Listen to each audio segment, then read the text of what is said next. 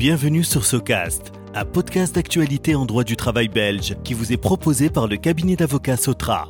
Lors de chaque épisode, nous discutons des nouveautés législatives ou jurisprudentielles qui méritent votre intérêt. Nous vous souhaitons un moment agréable et instructif.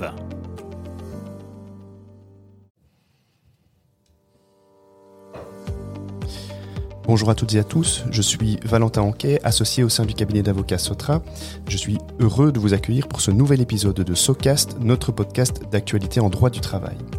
Aujourd'hui, j'ai le plaisir d'introduire maître Jonathan de Wild. Euh, nous allons évoquer ensemble la reconnaissance d'un droit à la déconnexion dans la fonction publique. Bonjour Jonathan. Bonjour Valentin. Alors, euh, pour commencer, peux-tu nous rappeler en quelques mots en quoi consiste le droit à la déconnexion? Définit généralement le droit à la déconnexion comme le droit de ne pas répondre à ses emails ou d'autres messages professionnels en dehors de son temps de travail. C'est grosso modo la définition qu'on retrouve dans tous les textes qui ont consacré ce droit jusqu'à présent. Je pense cependant que c'est une définition un peu réductrice. Le droit à la déconnexion tend en réalité à répondre au problème de l'hyperconnectivité au travail, qui est identifié comme une source d'importants problèmes de santé. Stress, burn-out, troubles musculo-squelettiques. Les définitions légales visent actuellement essentiellement le problème de la connexion au travail en dehors des heures de travail normales. Grâce ou à cause des technologies de l'information, les travailleurs demeurent généralement joignables même lorsqu'ils ne sont pas au bureau. Lorsque nous sommes en vacances, nous pouvons facilement répondre à un email ou décrocher notre portable. En ce sens, le droit à la déconnexion tend à renforcer la réglementation en matière de temps de travail et de repos en rassurant le travailleur sur le fait qu'il ne doit pas travailler en dehors de ses heures. Je pense cependant que le problème de l'hyperconnectivité au travail est plus large. L'hyperconnectivité est également présente sur le lieu de travail. Lorsqu'on est assailli d'emails et qu'on est censé y répondre dans l'heure, ça peut également générer du stress. De même que de passer sa journée devant l'écran n'est pas sans danger pour la santé. Le droit à la déconnexion peut donc, et selon moi, doit même également constituer une composante de la politique de bien-être des travailleurs sur le lieu de travail. Alors, Jonathan, tu as parlé de plusieurs textes qui consacrent aujourd'hui euh, ce droit. Est-ce que tu peux nous en dire plus? Est-ce que tous les travailleurs bénéficient d'un droit à la déconnexion? En Belgique, les premières avancées sur le sujet ont concerné le secteur privé. Une loi du 26 mars 2018 a en effet contraint les entreprises de plus de 50 travailleurs à organiser une concertation au sein du comité pour la prévention et la protection du travail, ce qu'on appelle le CPPT, au sujet donc du droit à la déconnexion, mais également de l'utilisation des moyens numériques. Cette concertation doit avoir lieu à intervalles réguliers et à chaque fois que les représentants des travailleurs le demandent. Cette disposition oblige simplement les employeurs soumis au système de concertation sociale du secteur privé, celui organisé par la loi du 5 décembre 68, à se concerter à ce sujet. Il ne s'agit donc pas à proprement parler de la reconnaissance d'un droit à la déconnexion. Ce sont en réalité les pouvoirs publics qui, les premiers, ont consacré un véritable droit à la déconnexion en faveur de leurs travailleurs. Au mois de décembre dernier, le gouvernement fédéral a ainsi intégré un nouvel article 7 bis dans le statut des agents de la fonction publique fédérale. Cette nouvelle disposition prévoit, d'une part, et je cite, que l'agent de l'État ne peut être contacté en dehors du temps de travail normal que pour des raisons exceptionnelles et imprévues, nécessitant une action qui ne peut attendre la prochaine période de travail ou si l'agent de l'État est désigné à un service de garde. Cette disposition confirme également le fait que l'agent ne pourra pas subir de sanctions ni de préjudice s'il ne répond pas au téléphone ou ne lit pas ses messages en dehors de son temps de travail normal. D'autre part, cet arrêté impose aux autorités d'organiser une concertation à ce sujet au moins une fois par an, avec le concours, le cas échéant, du conseiller en prévention.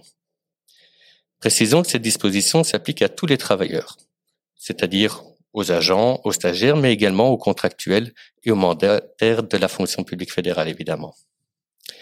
La ministre fédérale de la fonction publique, Petra de Sutter, a par ailleurs adopté une circulaire le 20 décembre dernier, reprenant une feuille de route assez ambitieuse à l'attention des partenaires sociaux.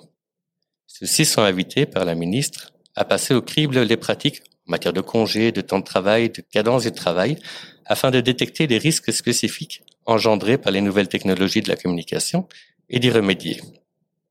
La communauté française de la région wallonne ont adopté des dispositions relativement similaires début 2022, Mais contrairement au fédéral, celles-ci ont été intégrées dans leur réglementation en matière de télétravail.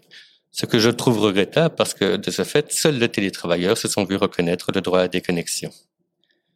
Pour les pouvoirs locaux wallons, la circulaire du 7 avril 2021 concernant le télétravail consacrait déjà un droit à la déconnexion en faveur des télétravailleurs. Il ne s'agit cependant que d'une recommandation. Il faudra vérifier dans chacun des règlements des autorités locales si et dans quelle mesure ce droit a été reconnu. Donc, pour répondre à ta question, à l'heure actuelle, tous les travailleurs ne bénéficient pas de la reconnaissance du droit à la déconnexion, mais je pense que c'est un droit qui est amené à s'étendre dans un avenir relativement proche. Alors, penses-tu que la reconnaissance de ce droit aura un impact concret pour les travailleurs qui sont concernés? Euh, je, pense qu'à ce stade, l'impact est essentiellement symbolique. Il était en effet difficilement contestable en droit que les travailleurs n'avaient pas l'obligation de travailler en dehors de leurs heures de prestation. Il est cependant intéressant que la règle puisse être rappelée et qu'en outre, on rassure les travailleurs sur le fait qu'ils ne seront pas sanctionnés s'ils ne répondent pas à leur message durant leur temps de repos. On aurait cependant, et on peut toujours aller plus loin. Premièrement, si le travailleur se voit reconnaître le droit de ne pas répondre, aucun dispositif n'interdit actuellement à son supérieur hiérarchique ou à un de ses collègues de l'appeler en dehors des heures normales de travail. Il n'est pas non plus interdit aux travailleurs de travailler volontairement en dehors de ces heures. Quand on connaît la pression que subissent certains travailleurs, ou que parfois ceux-ci se mettent à eux-mêmes, il est à craindre que ces dispositifs ne seront pas suffisants. Deuxièmement, ce droit est reconnu en dehors des heures de travail normales. Mais c'est quoi des heures de travail normales? Avec la flexibilité induite notamment par la mise en place d'horaires flottants, les temps partiels, les pauses carrières, le télétravail, il devient de plus en plus difficile à déterminer quand et où les travailleurs sont censés travailler. De nombreux employeurs souhaitent aujourd'hui abandonner le système de comptabilisation des heures de travail pour le remplacer par un contrôle de la réalisation d'objectifs. Si le travailleur est libre de travailler quand il veut, il devient pratiquement impossible de déterminer à quel moment celui-ci peut se prévaloir de son droit à déconnexion. On relèvera au passage que dans les arrêtés adoptés par la région wallonne et la communauté française, la reconnaissance du droit à la déconnexion s'accompagne d'une obligation dans le chef du télétravailleur d'être en principe joignable durant toute la durée de son temps de travail, soit pendant 7h36 par jour pour un temps plein. Pas sûr qu'il y ait gagné au change.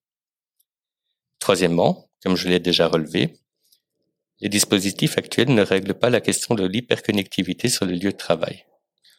On peut cependant espérer que les partenaires sociaux prendront des mesures à cet égard dans le cadre des concertations à venir.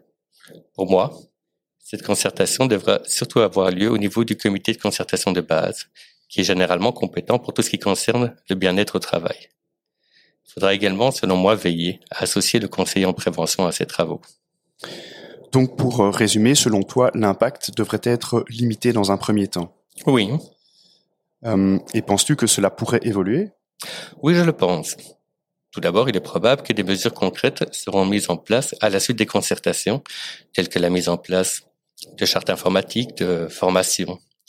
Au niveau du secteur privé, la réforme du marché du travail, ou Job Deal, en cours de discussion, prévoit un chapitre destiné à renforcer la protection des travailleurs, en reconnaissant cette fois-ci un véritable droit à la déconnexion et en imposant aux employeurs de fournir des informations précises à leurs travailleurs à ce propos.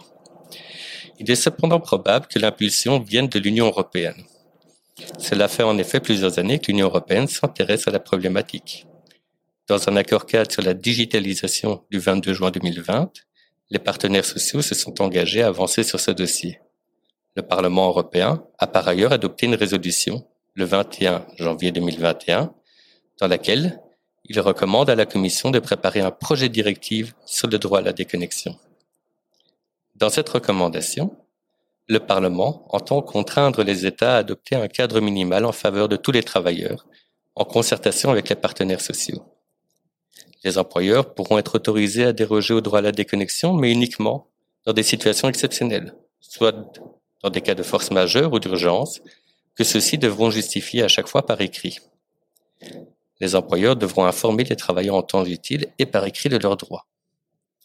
Le Parlement souhaite également imposer la mise en place d'un système de protection en faveur des travailleurs qui font usage de leur droit à déconnexion, incluant un système de gestion des plaintes, une inversion de la charge de la preuve, comme en matière de harcèlement. Cela sera donc à l'employeur de prouver que des mesures défavorables adoptées à l'encontre du plaignant n'ont aucun lien avec le dépôt de sa plainte et l'adoption des sanctions que le Parlement voudrait dissuasives.